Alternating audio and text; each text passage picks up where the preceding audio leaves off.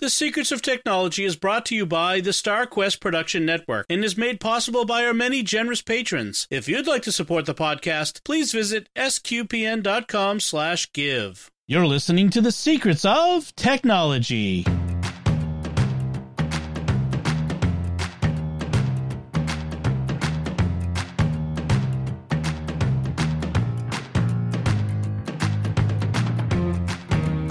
Hi, I'm Dom Bettinelli, and you're listening to The Secrets of Technology, where we discuss the technology news that's important to you from a uniquely Catholic point of view. And joining me today on the panel is Pat Scott. Hey, Pat. Good day. I was starting to say evening, but it's good day wherever you are. that's right. That's right. It could be day, evening, morning. Uh, yeah. folks are, whenever folks. That's the beauty of podcasting. Uh, before we get into our show, I want to tell you about another show on the StarQuest Network you are sure to enjoy called The Secrets of Star Trek, where we're talking about the second season of Strange New Worlds as we record this, and it's really good. So you should check us out over there at sqpn.com slash trek. So today on The Secrets of Technology, we wanted to talk about uh, email, well, mostly browser. I, I, I kind of put email in the uh, in the show notes, but really uh, I ended up with browser stuff. Uh, browser content blockers and extensions, uh, things that we add to our browsers, our web browsers, that make them more functional, help us uh, keep our browsing safe or uncluttered or all kinds of things, or even more useful. So uh, we're going to go through a bunch of browser extensions and content blockers. Um, I should probably we should probably explain Pat the difference between say extensions and content content blockers. Uh, do you have a do you have a definition that divides them, or you just kind of like is one a subset of another? Well, I can. I guess I consider an extension anything that runs within the browser. And there may be other things like specific browsers or other programs that could be doing content blocking, but uh, extensions can be content blocking or they can just be, as you say, helpful things. And yeah. I wasn't sure, you know, which things that we were mostly concentrating on today, but it could they could be both. Yeah, yeah, they could, uh, and some are. In fact, uh, let's get into it. So I I mostly use Safari as my web browser. That's the built-in browser on uh, Macs and iOS. And um, I've used I've used other browsers as my primary in the past. I was primary on Google Chrome. I was uh, I used Brave, which is a Chrome version. I used that uh, for a long time. Firefox, going way back. Uh, and you go way, way back, you go to Internet Explorer for Mac. that was the only browser, or Netscape. Uh, but really, I'm I'm mostly Safari these days, and mostly because the features i mean apple loves to lock you into things and you know being able to do apple pay from within the safari browser is is huge. It's so much it's so much better than all the other ways of doing e-commerce. So i use safari a lot but i also use firefox a lot. In fact i'm using firefox right now for this recording session because we use streamyard as our as our way of communicating in our uh, our, our podcasts and StreamYard runs in uh, Firefox, but doesn't really work in, at all in Safari. So uh, I use Firefox. I also use Brave for several things, and sometimes I use different browsers in order to keep different parts of life separate. I do a lot of my personal stuff in Safari, and I do my work stuff in Brave, for instance, and that sort of thing. So, uh, Pat, what are you using for browsers these days? I gotta guess you use a lot of different browsers. Yeah, because I got a lot of different clients and I've got, you know, so when I'm on my Mac, I use Safari. And when I'm on my PC, I use Edge as one browser. Mm-hmm. But quite frankly, Chrome is still the one I reach for most of the time. But I run, uh, I, I will use Brave and I will use Firefox and I will use uh, that I don't think I've really. I think that's about it. So I can use Firefox and Chrome on my Mac or my PC. I've experimented with Arc, which is a brand new browser. Um, not, I, I haven't I'm used it enough to, to have uh, say anything about it, but um, I'll I'll probably bring it up in a future show. And uh, yeah, Arc is another one. Vivaldi is one. There's a lot of browsers out there, but really, I'd say ninety percent of people are using Chrome, Safari, and Edge. That's probably you know, the vast majority of people. Uh, I actually Well- do do have Edge on my Mac that I'm running. I'm running the dev version that lets me put. Um, well, it's, it's essentially ChatGPT under the skies right. of I do the same. yeah, yeah. it's kind of fun to to have that in there. Well, I wanted to mention another class of browsers because that I see quite often when I go to my client's house is a class of browser that comes with their security product, and I'm not real fond of those. Mm, Uh, but you know, like I'll see one from um from Malwarebytes or I'll see one from uh, different ones that they're not browser extensions. They are a separate browser, usually based upon Chrome. But uh, a lot of them are fake. They're not really good browsers. They pretend to be. Uh, here's here's a safe browser for you. So I would warn people to say, stay with the biggies. Don't go off, and all of a sudden, if you see another browser pop up and, and it wants to take over and be your default, there's probably some malware going on. mm, that's true. Always be suspicious of stuff stuff popping up to to be helpful.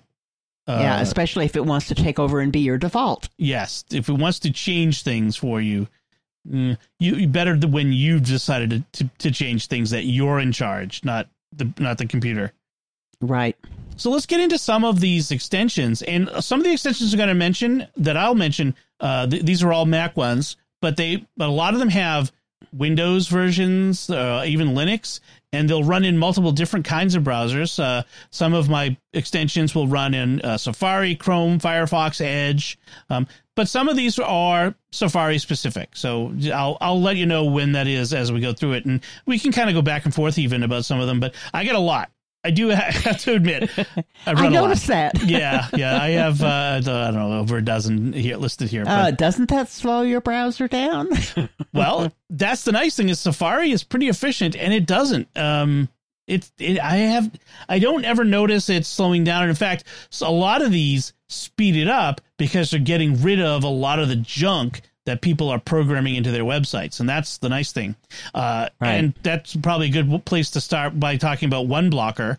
And this is a extension that works both on the Mac and on iOS and iPad. I mean, iPhone and iPad. Uh, uh, I'm going to use iOS as shorthand for I, iOS and iPad OS because They're so similar. Yeah. yeah, for most of these things, it's the same thing. That if it works on an iPhone, it'll work on an iPad, and vice versa. Anyway, 1Blocker is a really configurable uh, content blocking extension that lets you block very specific things, and uh, it let it, you'll, it'll block ads if you want to do that. Um, it'll block. Um, stuff from specific countries if you find that you end up with a lot of you know content coming from uh, you know, uh, bad content from certain like China or Russia or whatever. Uh, you can do that. Uh, so you can do like regional blocking, they call it. Uh, you can block web trackers, block what it calls annoyances like cookie notices, cryptocurrency mining. Some bad websites embed cryptocurrency mining apps into their site so that when you're on their site, it's making your computer mine cryptocurrency for them, which slows your computer slimy. down. That is very Yeah. slimy. Um, things like the mobile app and it's blocking certain kinds of social media widgets. Every time there's a little Facebook uh, widget button on a website, and we do that on ours on on on SQPN. So I'm not I'm not pointing fingers at anyone else. Uh, but that means that Meta is seeing that you know seeing your access of that site so you know you might want to block that sort of thing you can block comments uh which you know good or bad but sometimes you want to go to a website and use comments uh, and uh, blocking adult sites which is really nice um, and then you can even set up custom rules based on uh, allow lists so they used to call it a white list where you could say on these sites don't block stuff or don't block this site. And then you could have block the all this these sites all the time.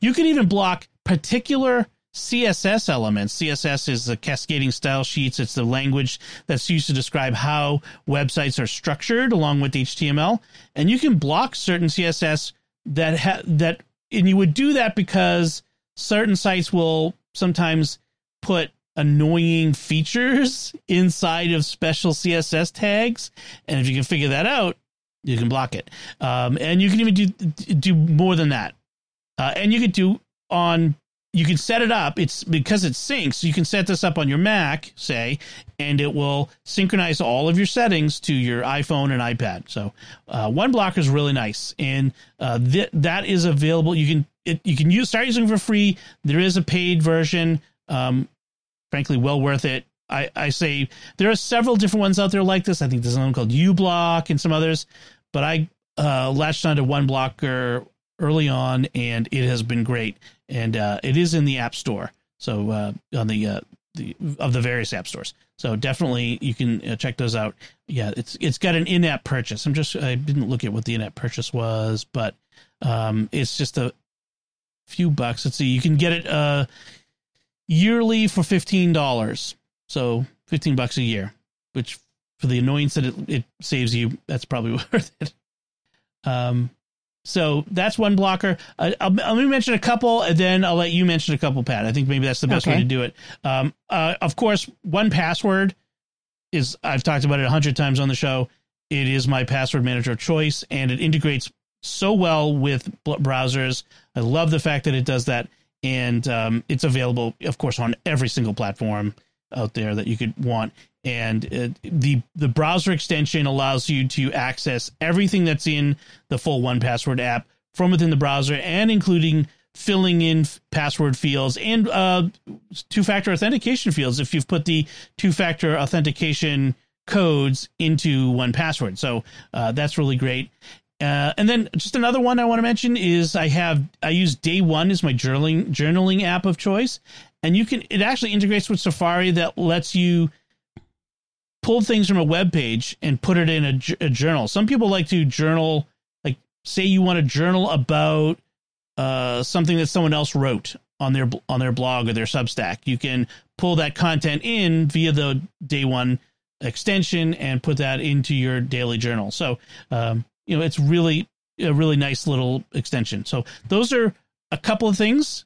Pat, why don't you mention a few and then uh, I'll I'll give some more.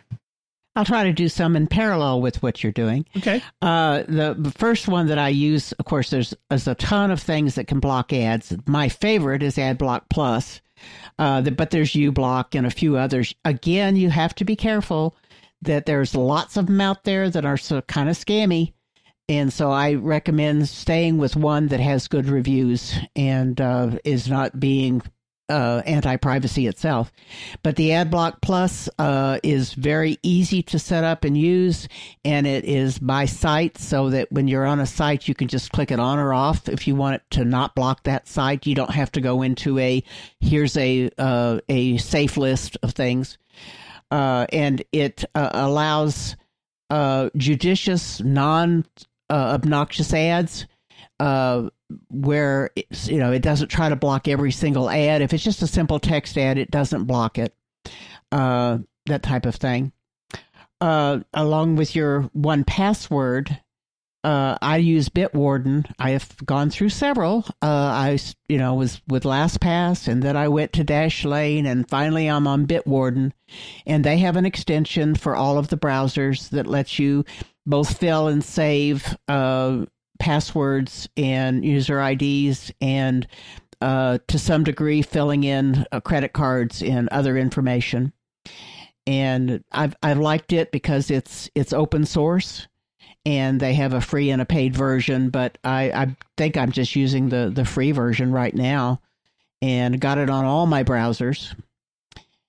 Uh, let's see, the third one you had, okay, was a journaling app. Uh, I'm kind of I used to use Evernote as kind of a journaling, pull things out and mm. save it. I'm using Obsidian these days, and they don't have a uh, an extension. But one thing I do use to help me with that is I use a uh, a an extension that will let me just do a simple reader mode.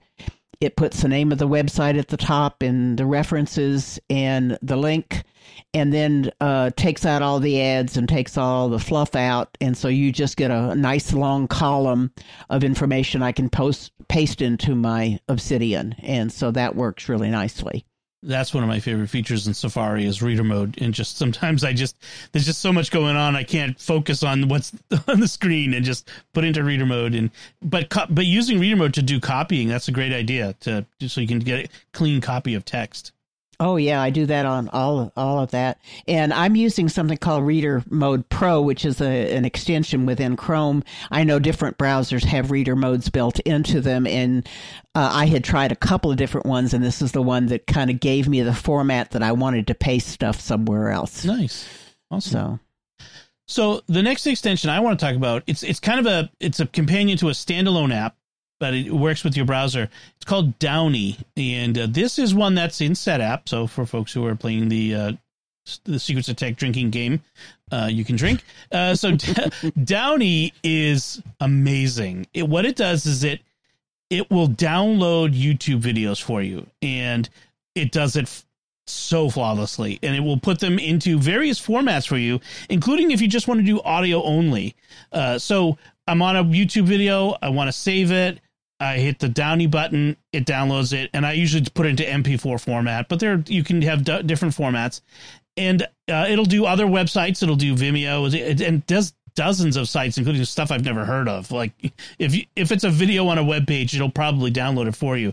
And uh, but I like the audio mode. Sometimes there's a video of two people talking. I, I don't I don't need to see them talking. I'd love to have it in a podcast on my podcast player. So I'll just download the audio of the of the interview, say, and drop it into Overcast on my in, and take it on my phone, and so I can listen to it while I'm driving or walking or you know working around the house. Uh, so Downie is a great app for that. Then the next one I want to talk about is uh, very simple called Hush. In what it does, some of these overlap. I have to admit, some of the extensions I have, I've added them at different times.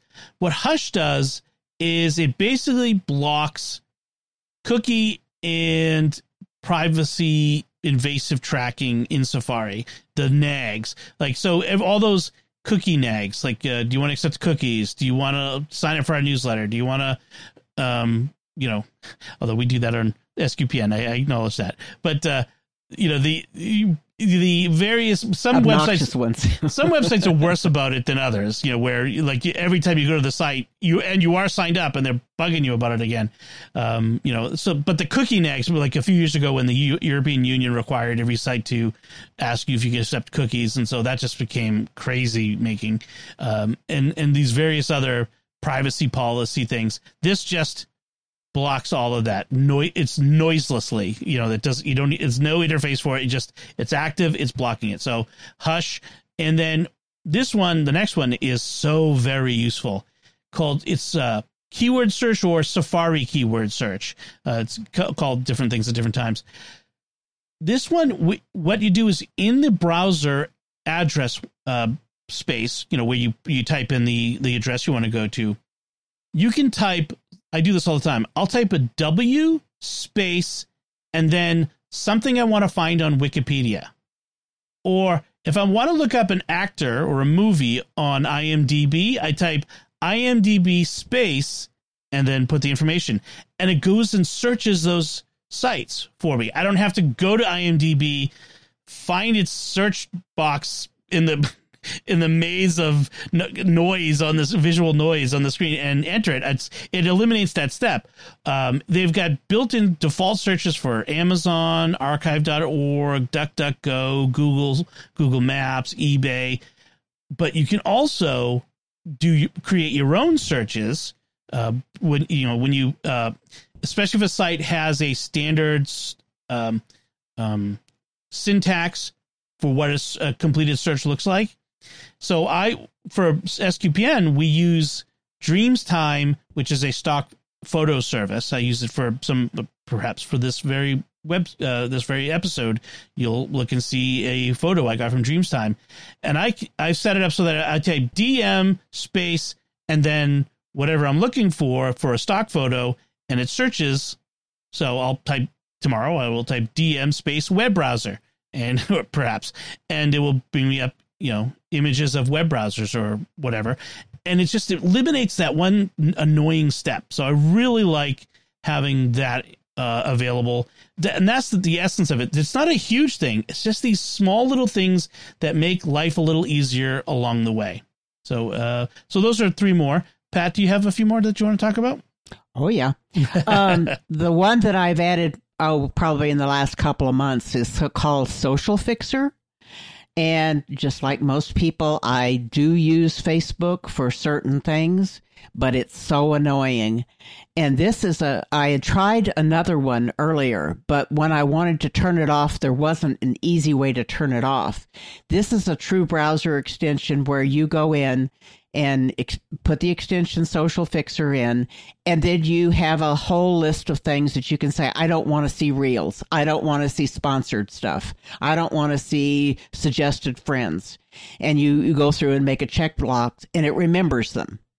But i can still go in and say turn off social fixer and now i'm back to the regular page in case there was something that somebody was trying to explain to me what they were seeing on their browser or what they were seeing in facebook Mm. So it's been a very easy to use, easy. It's a little voluminous in terms of all the things it can do, but I just concentrated on the few more annoying things that I wanted to eliminate from my view. It can make it so that uh, Facebook shows you things in reverse chronological order as opposed to their their own algorithm, uh, and so it just makes life easier. The other thing it does automatically, and I kind of play with this a little bit, it will stop you scrolling after X number of entries. And there's a real easy way to change it from 10, which is its default, to 100. And then you're not endlessly scrolling. It gives you that little prompt to say, Do you want to go do for another X? You know, and so you can keep on going but that's built in. It's not something you have to set up or go check a box. It automatically does that. Nice. I noticed, by the way, that um, they they say they have a, a, version for Safari, but when I click on it, it says not available in my region. So, um, ah, okay. Uh, yeah. So, yeah, I didn't know that. I, I know yeah. I've got it working in in Chrome. I've had it working in Firefox, mm-hmm. I don't. I usually keep one browser that I don't have it active in, so I can quickly go, you know, see yeah. what what it looks like somewhere else. But at any rate, to me, it's been an annoying uh, relief. nice. Um, the other another one that I use that is not a blocking thing, but I use Gmail a lot, and I keep everything in Gmail because I've got a business and I've got personal stuff. And occasionally there'll be things that I need to keep an email, but the title itself doesn't give me enough information about what it is or why I'm keeping it. So there's something called Cloud HQ and there's a notes app within that. There's a whole bunch of browser extensions, but this is the only one that I use from Cloud HQ. And it just puts a note into the Gmail uh, uh, line while that browser extension is running on whatever browser I've got it on. And so then I can say, here's an Amazon, and I can say, this one's such and such a router, or this one is a gift for for uh, Isabella, or this is a whatever. So I can I can quickly see by looking at the email what it is that I needed to save it for. And now, if I go just log in on another browser somewhere else, I'm not seeing them. But at least I can go to there when I'm working on taxes and go put all the things that look like they're tax related. Uh, you know, I can see the notes about them. Oh, yeah, this was such and such. So I've really liked that. I have not looked at the rest of the Cloud HQ stuff, but that one I found help- helpful. Nice. Um, one more thing while we're talking about Chrome is that um, there is a Chrome remote access that I use within the house so that I've got several machines upstairs and several machines downstairs. And if I quickly want to check on the status of something I've got going upstairs, I can use this Chrome remote access to let me see that screen and, and uh, interact with it and just kind of keep an eye on that update that was going on. Uh, and what keeps, I should probably run up and down the stairs for exercise, but it does save me some time. So that's another thing that's that's actually put out by Chrome itself and works uh, across both Mac and PC. So I can cross check a, a PC that's running with my Mac on the on the Chrome access, etc. It does it through the security of your Google user ID password. Uh, so you're looking at your own stuff. It's not somebody else's stuff. So I don't use it for for doing remote control to a client. It's it's strictly my own stuff. Okay. So my next one I want to talk about is something called Stop the Madness, and this is a this is another one of those comprehensive annoyance cleaners. And uh, when you install it in Safari, and this is Safari only, uh, you, you, can access the entries, the the uh, the screen, the, the settings is what I'm trying to say, and it will give you all the different ways that it it will prevent you from having to deal with annoyances. So, I mean, and there are dozens of different options here. Things like uh, bypass link shorteners. You know how you the, the short Bitly links and those sorts of things. It'll bypass those so that they're not seeing. So Bitly doesn't see you're you know doing this. It's um, it's getting the, the long the long URL for you, uh, hiding banners, uh, getting rid of the uh, hover hover tags. You know, when you hover over something, it pops up something. Um, the it, it'll give you a warning about the maximum length of characters that you can put into a field. Do you ever get that, you know, try to type into a field and run into the edge and, and it says, oh, and it just beeps at you like, oh, I didn't know I can put more than, and this will tell you how many characters can go in a field and all kinds of things. And, uh, so, you know, it can do different fonts for different websites. It can set up uh, rules for redirects and all kinds of things. And you can set up different rules for different websites. Some websites, have problems with you know with having some of these options turned on. So you set up a special setting for them and you turn off the option for that website. Or some sites need a lot more help cleaning them up and you do that. So it's really uh, a, a, comprehensive almost can almost be overwhelming but uh, if you just out of the box default it's a pretty good help. It gets rid of a lot of stuff. Um, a lot of stuff that i don't see anymore then another one I've recently started using is called Surfed. And what Surfed does is it keeps track, it's basically browser history on steroids. And it creates a searchable database of your Safari browser history. And it, so that, um, if you've ever if you ever go to a website you're like oh what was that site i went to three weeks ago that i need to go back to again because it had that information i needed and i didn't save it well, if it's a regular browser history, that's long gone by now. But Surf keeps everything, and and it uh, it's searchable, and it's a nice program for that. Um, it sits in the background until you need it. I mean, that's the best part of it, and uh, it it really gives you a nice look at. I mean, I've been running it for several weeks, and it says I have let's see, almost twelve thousand entries. wow! In the several weeks, and and it doesn't take up much space at all because it's very you know short text lines. It just shows the link and then the date and time that I was there. So, um, and then uh, one other one, man, this this next one is the one I can like. If I had to give up everything, this one I would would hurt the most. This is called Vinegar. It's uh, Vinegar Tube Cleaner. This is a YouTube specific extension. And what this does is it replaces the standard YouTube player, video player, you know, the the wrapper that plays the video for you, with the standard HTML basic HTML5 uh, video player. So it cleans it up. It get it removes ads. That's a big deal. It removes the YouTube ads It gives you picture in picture capabilities so you can pop out the YouTube video onto your screen. It can keep the videos playing in the background. Uh, it does several things along those lines.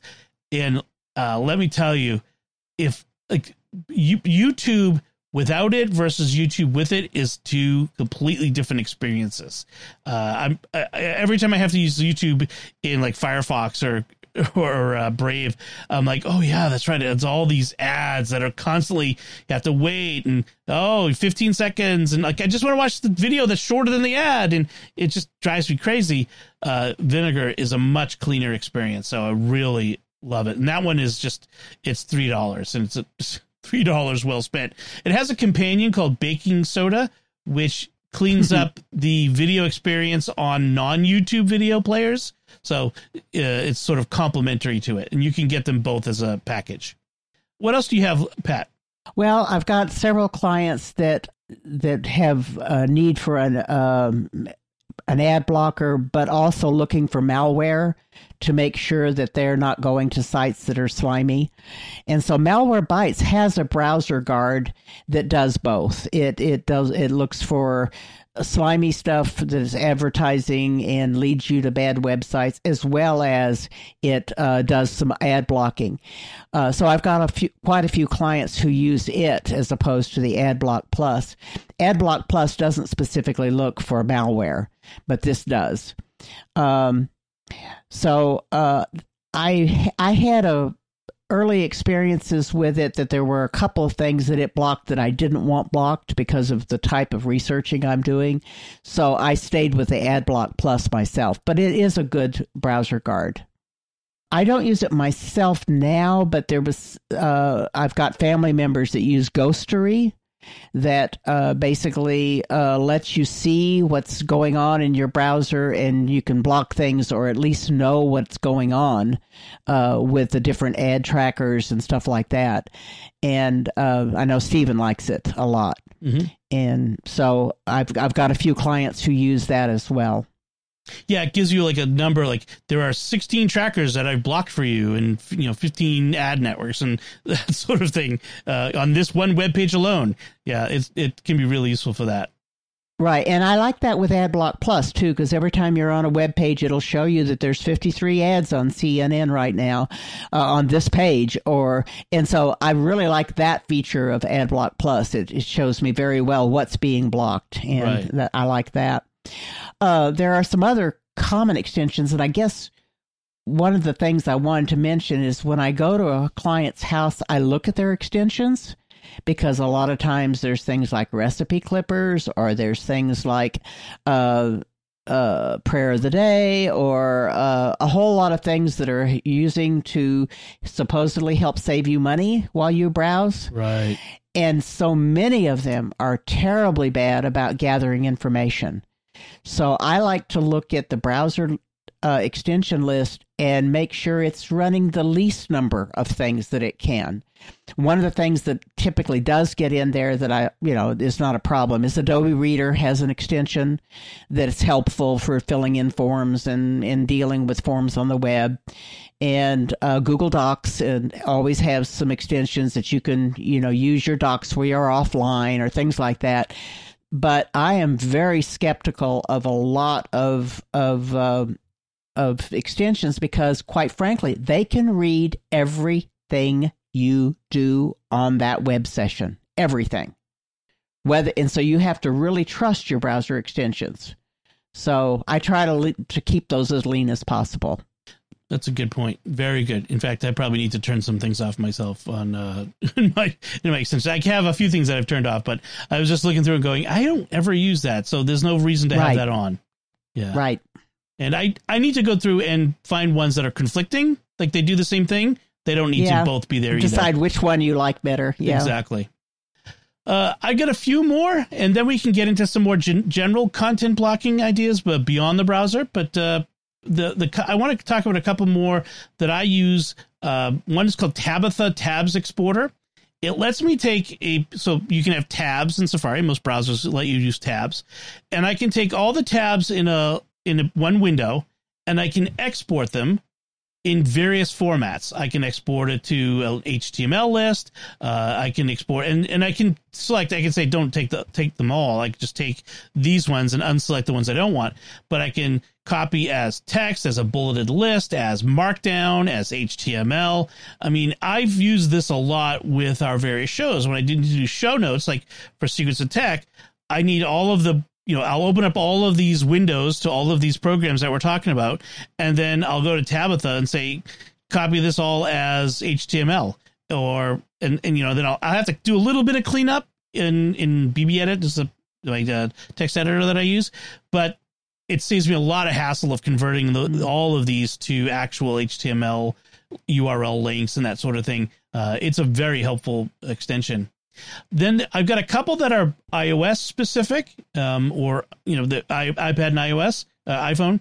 Uh, one is called Unobstruct, and what it does is uh, it you know because of especially like on an iPhone, the, the screen is still smaller than your web browser on your desktop computer, and so Unobstruct removes floating social media toolbars and other things like that that get in the way of reading that take up that precious screen space. Like on a big screen like you know a 27 inch screen or whatever on, that you have in your desk or even a 16 inch laptop screen. It's not as much of a big deal but when you get a little you know a 6 inch screen those toolbars take up precious screen real estate. So unobstruct basically the, the, the one thing it does is it gets rid of those uh, bars that are taking up screen space then another one I use is called Amplosion. So Google came out with this this uh, standard format a few years ago called AMP, where it it formats pages uh, to a, a particular style that it thinks is great for looking at on your phone. Except AMP pages can they're not well without getting into it they, they're not always great in fact i find i'm better off with just the regular web page that iPhone Safari knows how to reformat for the phone. And so what Amplosion does is just automatically redirects from the AMP link to the real uh, link of the that that, that you, it serves to everyone else that isn't a phone.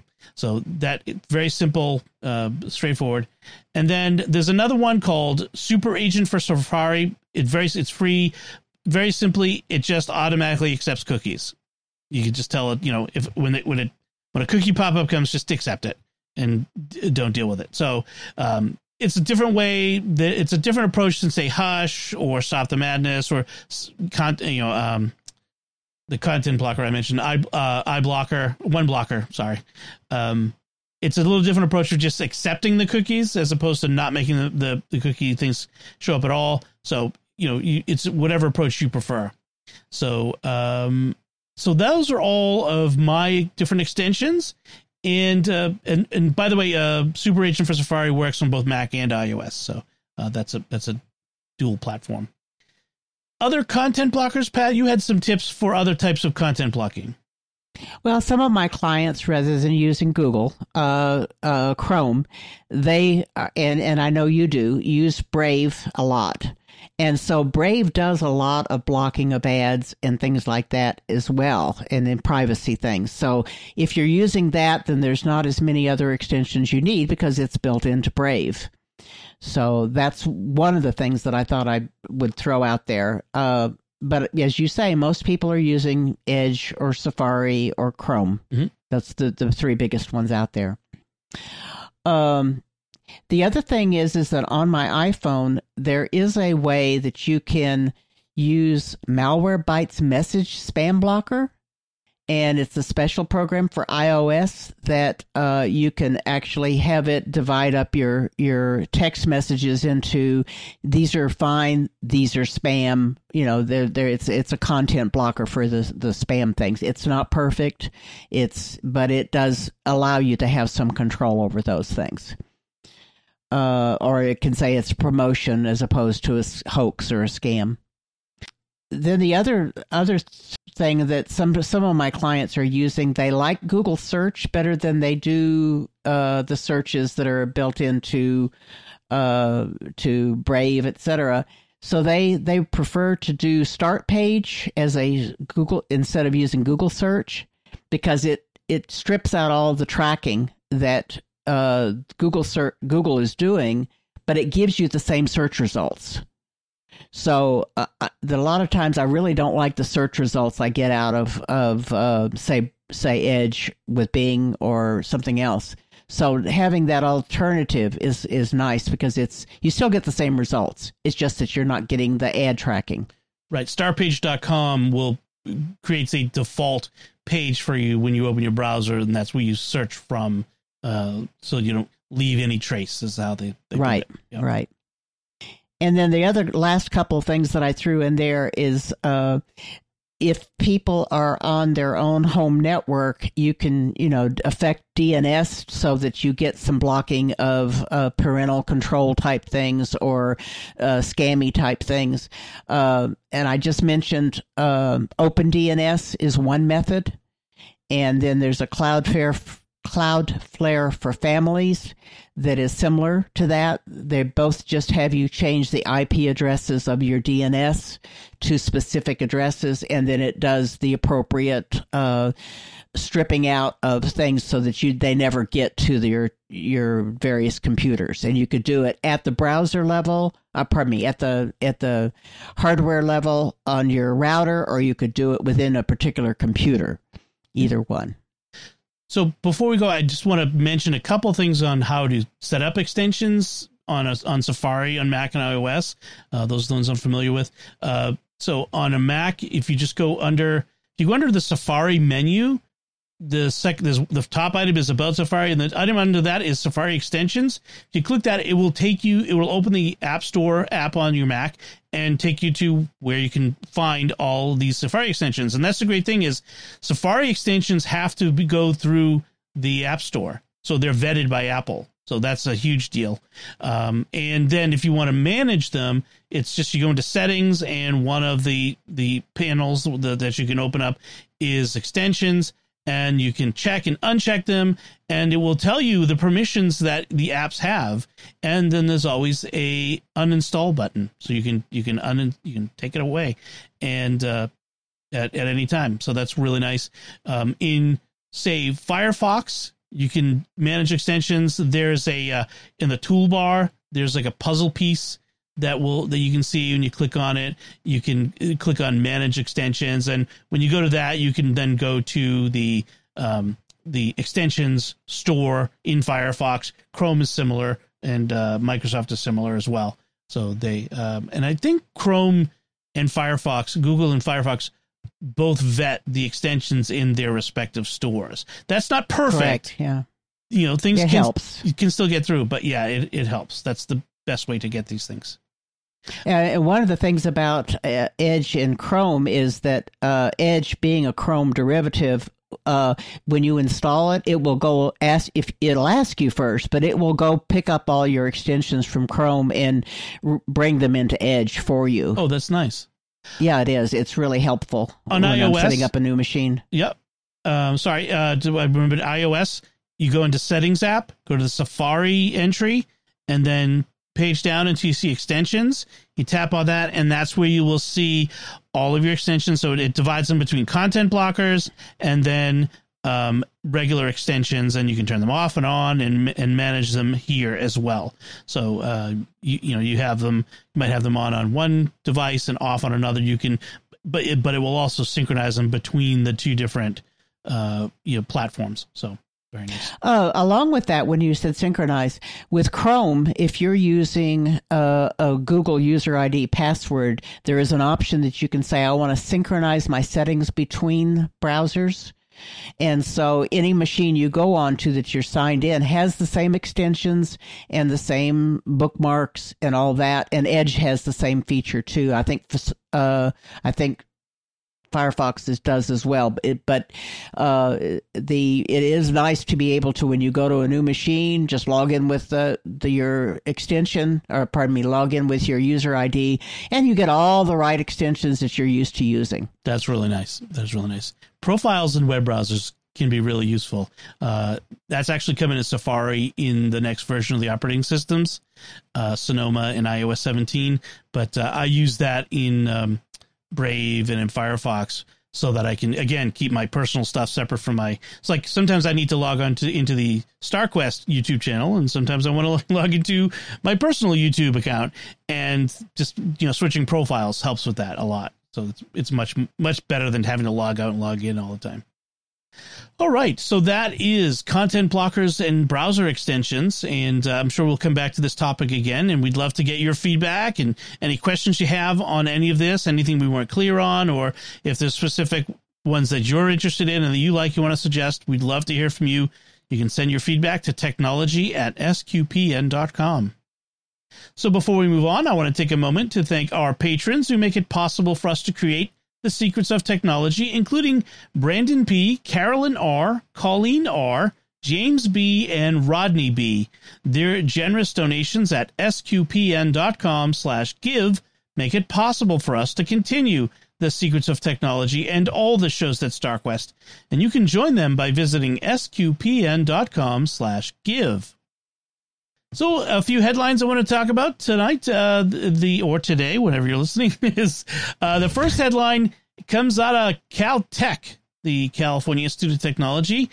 This is a bit of a sci-fi dream come true. Satellite beams solar power down to Earth in a first of its kind demonstration. Uh, the promise of so you know satellite based solar power collection that is then beamed to earth to provide clean limitless energy has been a, a science fiction promise for decades. Uh, but no one's ever been able to crack it just yet. Uh, but apparently caltech is on the edge of that as well as some others. Um, and what they did was they they put a small satellite in orbit and it was able to collect solar power use a microwave beam to transmit it you know to change it over to a different power source from you know the solar to the microwave beam, and then transmit the beam to a nearby other satellite thingy, and then even beam it down to Earth. And it wasn't much power; it was like 200 milliwatts, I think it was. Um, but they were able to detect it from Earth, and it's the first step in in doing this. Uh, it's very exciting, Pat. The idea that we could have the you know these systems in space generating the power of a nuclear power plant without any of the you know the dangerous side effects and all that other stuff.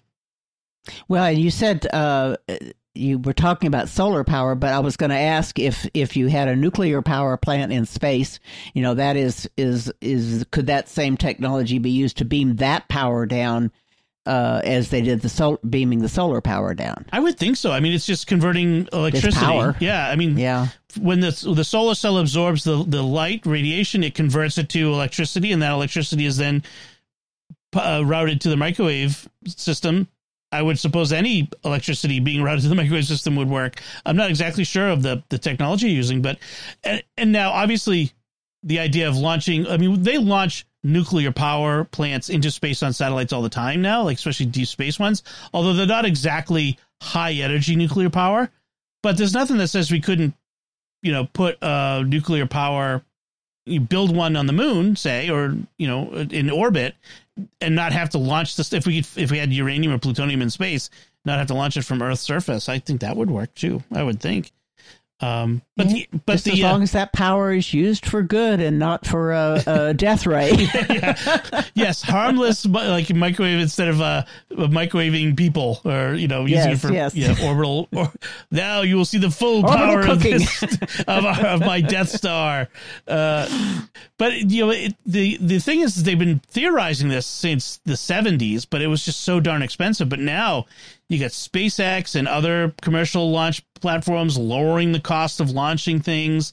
They finally are able to get inexpensive solar p- cells, and the microwave technology is there. There's one company that says, Batteries are smaller and Right. more powerful. Yeah. and there's a company Yeah. that uh, in the article says that they plan that to start providing um, zero carbon emission, clean, scalable energy for commercial power by the end of the decade, which is Wow. fantastic. I love the idea. I've always felt like we we should have more nuclear power. I think it's safer than most people think, um, but the just the political hurdles and the regulatory hurdles are so bad that it's you almost have to give up on it. But this just seems like a great idea. Now, a lot of people wonder like what happens if a plane flies through that beam, you know, or you know the beam wanders a bit. It's not like it isn't like a laser beam. It's not like a like a microwave. I, I think the total amount of radiation in any one spot is low enough that like if a plane flies through it, it's it's fast enough. It's not going to cook it. It's not going to knock it out of the air. It's not like a laser beam, so uh, no worries there. Not going to affect communications, etc. Yeah, I mean, although I mean, I would bet they would F the FAA would route planes around it. They wouldn't want them to fly through it on purpose, or you know what I mean. Uh, that it probably it possibly could, especially since a lot of planes do use some microwave um, trans radio like transmissions. I think to to communicate Yeah. to the ground. Um, so.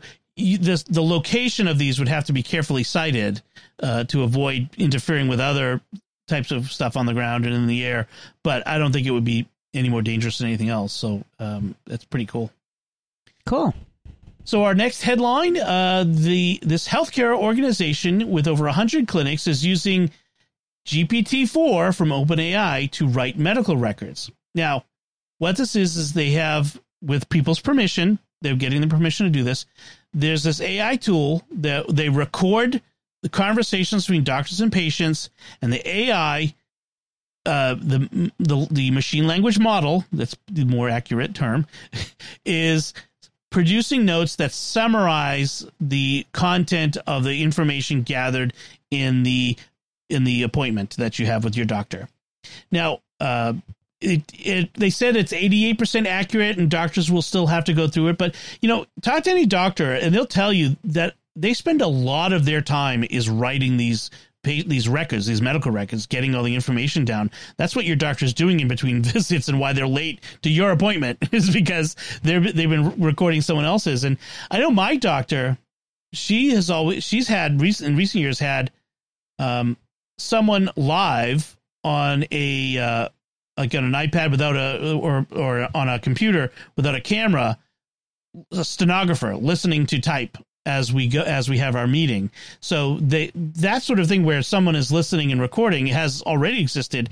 I mean, I know some people might have they might be suspicious that it would be using um you know they they would be using this information to compile data on you or whatever. Um, HIPAA laws still apply here, so I, I, don't know. What do you think of this, Pat? Do you think it's it's it's dangerous to our privacy or helpful to make you know our doctors more available? Well, I'm thinking of I've got several clients, uh, doctors that I've helped use transcription software, you know, already uh, where they they do dictation and it converts it into text. This is an extension of that, basically. Only you're letting a computer help clean it up and and make it, uh, you know, to getting that audio into text. Uh, and is as long as they keep the HIPAA requirements there and they're adhered to. Now, the other question would be is if while they're doing that, if a name is actually entered into those records, then that may be some concern about does that information get merged back with the rest of ChatGPT.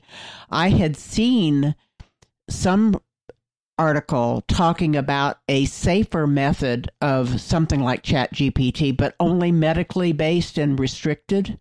Yeah. So that it would not be contaminated or, in fact, contaminate the public stream with private information. That's an important point that needs to be made more often when people talk about the various machine language uh, uh, or models. machine learning models out there. Is when they, like an article will say, "Oh, this is using GPT four or ChatGPT." That doesn't mean that they're using the publicly accessible website model that you're using to you know play to make uh, you know student essays questions or something whatever it is you're using it for. These often like for this this is an amazon uh, called transcribe medical cloud service. They get an access to like a copy of the model that's theirs. It doesn't touch the public the public system. And so that's separate from the public system. So the, the any learning that it does is self-contained, and so that's a big difference, I think, from what I think people expect or are, are assuming. Yeah, it's happening. a misunderstanding that a lot of people have. They just figure it's all going to go into the cloud. exactly. Uh, this is a good point where I, I, I want to bring up a, a funny analogy I heard. It was like people, we need to stop calling these chatbots AI because these things are AI like hoverboards are are are powered skateboards. They're not really hoverboards. You know what I mean? They don't hover. They're just skateboards with motors on them.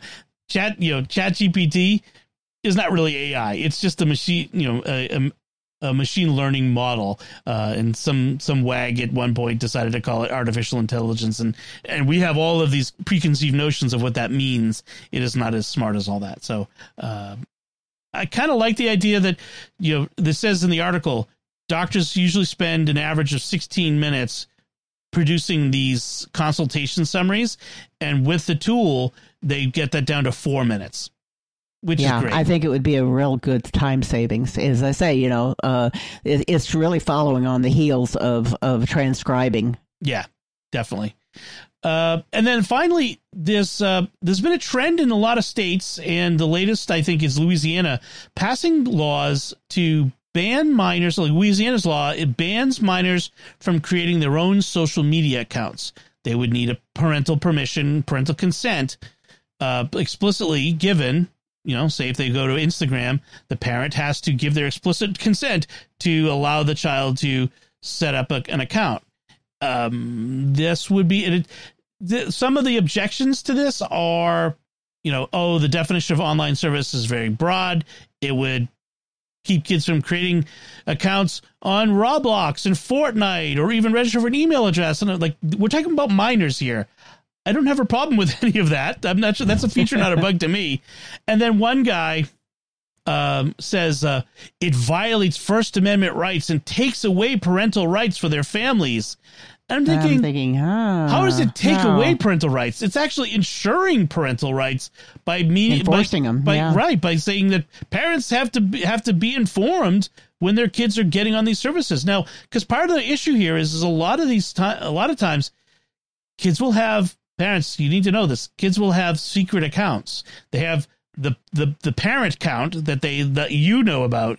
Then they have the the other account that's just for them and their friends, and you don't know about that. And this sort of thing prevents it. So I don't know. I I'm kind of in favor of this sort of thing. Yeah. Uh, now I could understand that there might be emancipated minors, you know, like 17 year olds or 16 year olds who are in really bad home situations, that restricting them could possibly be a problem. Mm-hmm. But on the other hand, that's not the you know that's not what this is going after there's an old adage there might need yeah. to be some exceptions you know like right. if there's if they're if they've gone through the process of becoming an emancipated minor this doesn't apply right that makes sense and, and as they say uh, hard cases make bad law you know it's like yeah we could bring up these fringe cases and you're right this is exactly tr- true and we need to build in exceptions. An emancipated minor should be considered as an adult for the purposes of the law, et cetera, et cetera. Right. But it certainly doesn't invalidate the per, the purpose for the vast majority of people. Uh, Utah. The problem will be a, is how they they how how they're going to verify age, et cetera. That right. would be one of the biggest questions I have. And I think both Meta and Twitter maybe announced recently that they're suspending activations for minors in their states in certain states until they figure out how to get this, you know, how to do this. This law in Louisiana doesn't go into effect till August of 2024, so there's over a year.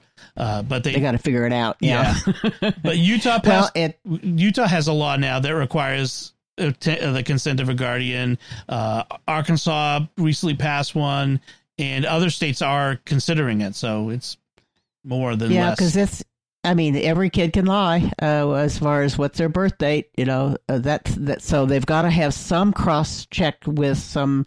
But then you get the people who are saying, "I don't want my kid to have a social security number or a, or a photo ID or things like that because you know government control."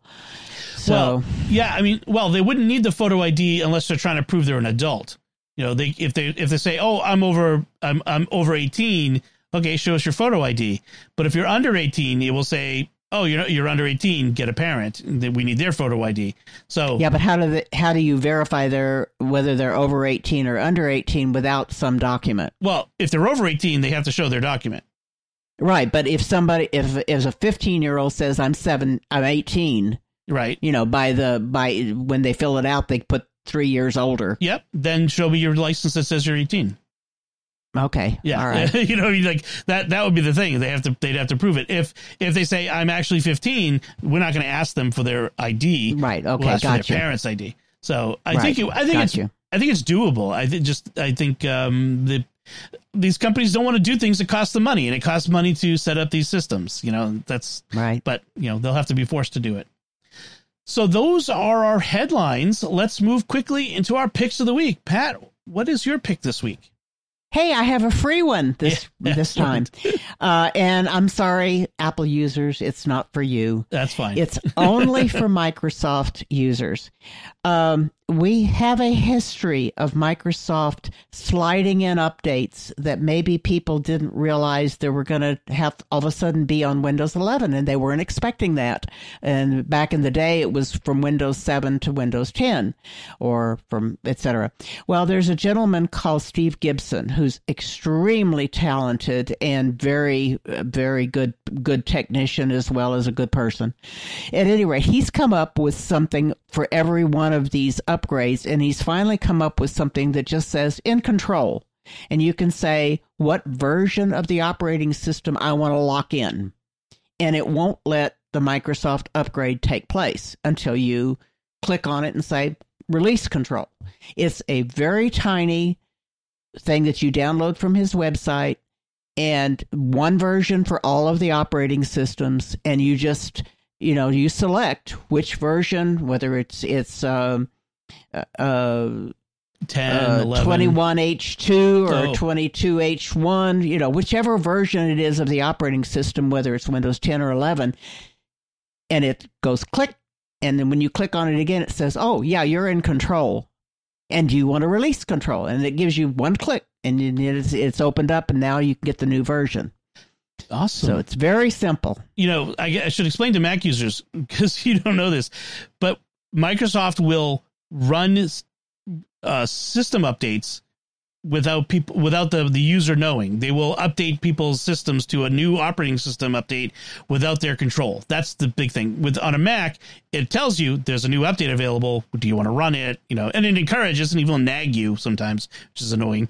But um, certainly it doesn't do it without your consent unless you specifically have given it permission at some there is a way to click and say always you know give have me on the latest operating system but you have to that's a positive step you have to take by default in windows you don't have that control so i think that's the Well, you do. They have added other features uh, so that at some point, like the home version of Windows would let you delay updates. You could go in and say, I want to delay updates for 45 days or Right. 60 days. The professional version lets you do it for a longer period of time. But at the end of that time, you're eligible for the update. It goes ahead and does it. Now, sometimes it will tell you, I'm getting ready to do it. Sometimes it's already done all those downloads before it, it lets you know, oh, we're going to restart. Would you like to schedule it? And you could either schedule it or it'll do it when it's ready. oh man that and I have seen people on stage with a Windows update that decided to put itself into place. Right. And those can take anywhere from an hour to five, seven hours just because it can be so slow depending upon your internet usage wow. you know your internet provider.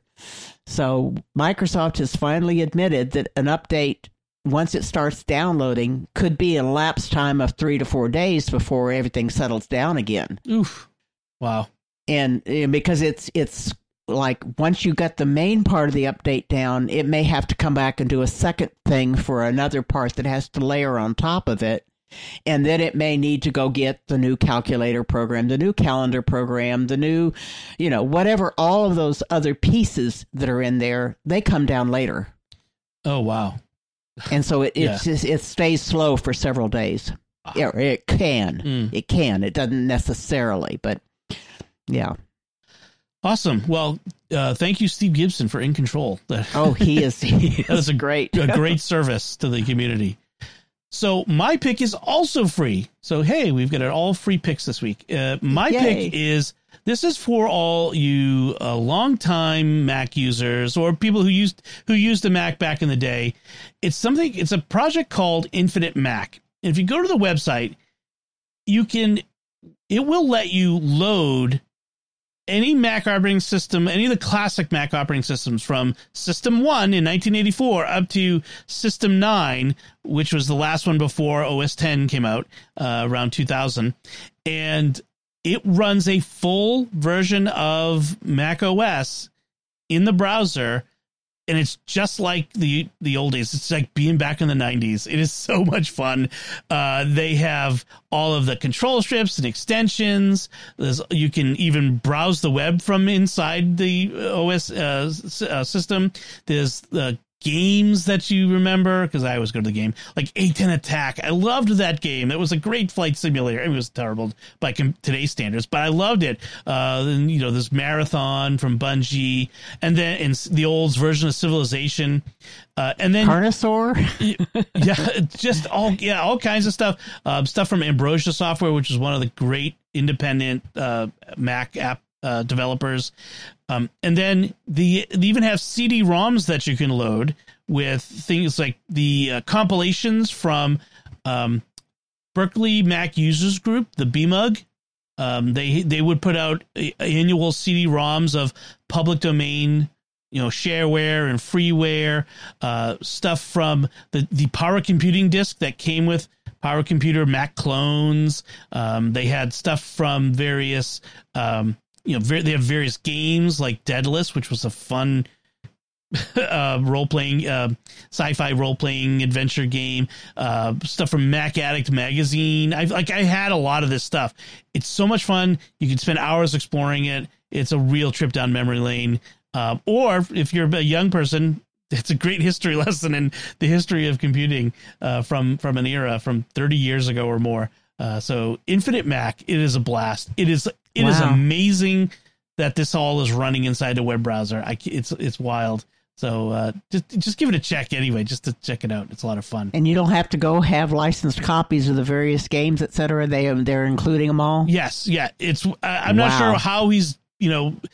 Some of these are in the public domain now. Some of these I don't know how he's abandonware. Yeah, that's abandonware or whatever. Maybe it, you know it's sort of a, a, a seek seek permi- or seek forgiveness instead of permission. I don't know how he's doing it, but a lot of the stuff, like the, the commercial stuff, is just there. So um, I, am glad it exists because this sort of stuff should be preserved for history's sake. That's for sure.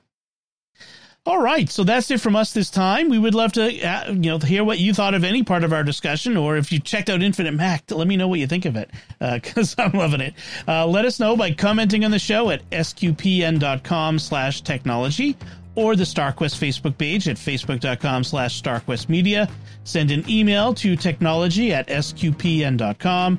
Visit the StarQuest Discord community at sqpn.com/discord You'll find links from our discussion and our picks of the week on our show notes at starquest.fm slash TEC219.